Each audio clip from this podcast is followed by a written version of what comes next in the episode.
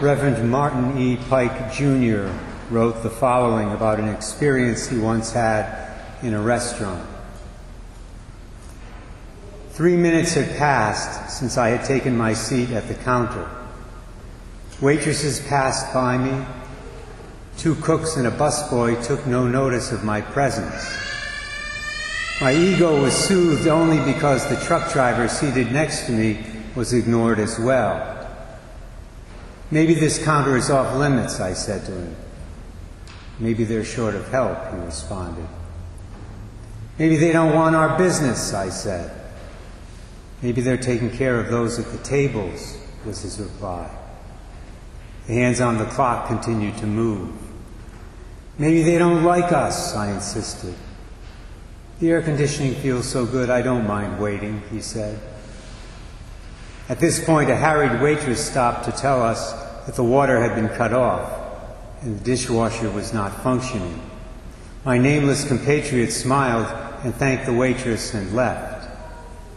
I did not like him.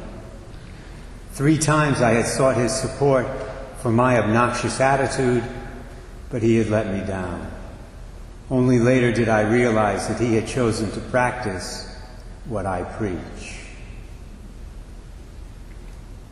Whenever we struggle with patience, as Reverend Pike did in that restaurant, as many of us do many times every day, it would be good to reflect on the incredible and awesome patience of God. Yes, as Reverend Pike finally realized, that anonymous truck driver exercised, exercised a great deal of patience in that day he was in the crowded restaurant. In all honesty, I will tell you, I have not done as well in similar circumstances. I can identify with the Reverend Pike. And yet, as great as it was, the patience of that truck driver was incredibly small compared to the patience of our Heavenly Father. In fact, if we compared the truck driver's patience to a single grain of sand, then we'd have to say that God's patience is like the whole Sahara Desert drive home this point, ask yourself the question this morning if I were God, how patient would I be? If you were the Almighty, a scary thought, I know, but go with it, and you looked down from your heavenly throne, and you saw your creatures blaspheming your name constantly, using your name and the name of your divine Son as curse words, how patient would you be? You saw your creatures misusing the talents and gifts that you gave them. Artists who create blasphemous images and call it fine art. Talk show hosts and other celebrities who attack religion, especially Christianity, whenever they have the opportunity. People like Bill Maher. Lawyers and politicians who go after little groups like groups like Little Sisters of the Poor and try to force them to violate their consciences and pay for medical procedures that are immoral. You saw these things as God, how patient would you be? If you saw your beloved sons and daughters holding grudges against relatives and friends, slandering each other, hating each other, cheating each other, killing each other, how patient would you be? You saw them burning their cities down and looting honest businesses, how patient would you be?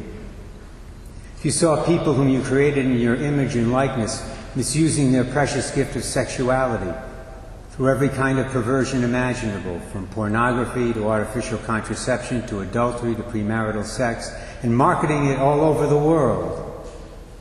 How patient would you be?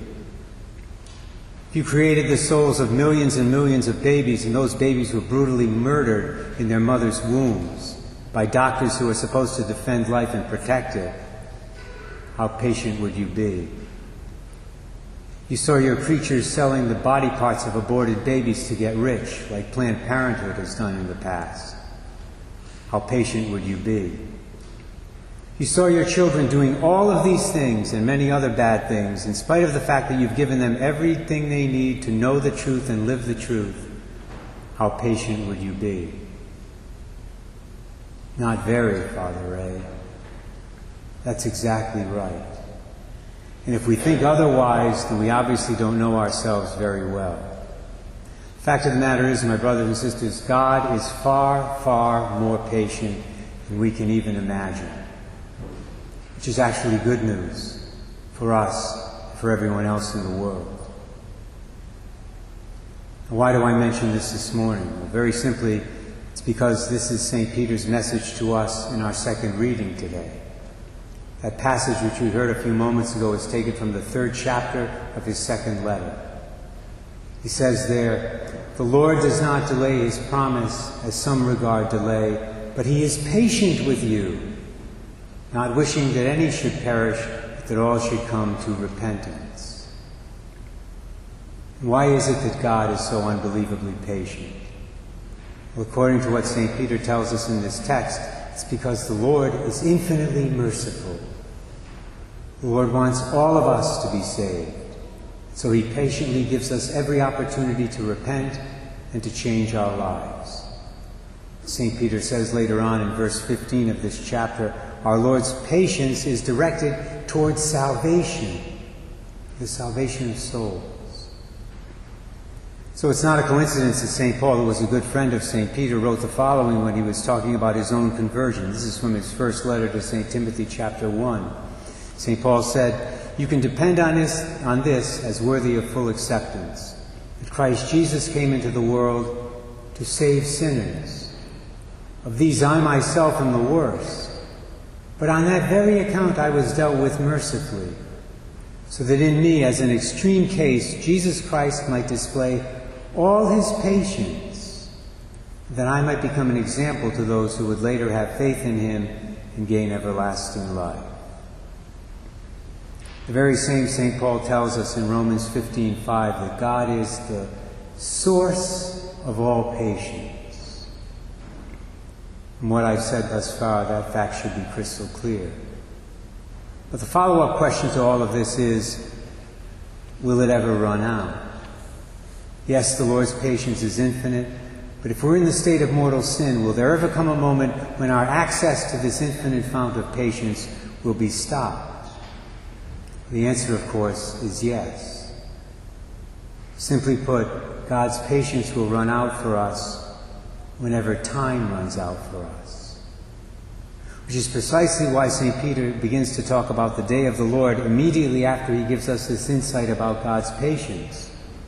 He says, The day of the Lord will come like a thief, reminding us that we don't know the moment of our death, the moment when our access to God's patience will come to an end. And so he exhorts us to holiness. Peter says, Be eager to be found without spot or blemish before him at peace. Brothers and sisters, I suppose you could say that the only difference between the saints and the damned is that the saints were wise enough to take advantage of God's great patience. He didn't allow his patience to go to waste. When they needed to repent, they repented. When they needed to go to confession, they did. They didn't put it off. They didn't say, well, tomorrow, maybe. Is it a coincidence that this reading from 2 Peter is followed by this text from Mark's Gospel, which tells us about John the Baptist and his ministry? I don't think that's a coincidence at all. Those people who were baptized in the Jordan River by John as they confessed their sins, those were men and women who were trying to take advantage of the superabundant patience of Almighty God. While they had time, they reached out to their Heavenly Father seeking His mercy. That same patient Lord, that same merciful Lord, waits for all of us to do the same thing during this holy season of Advent.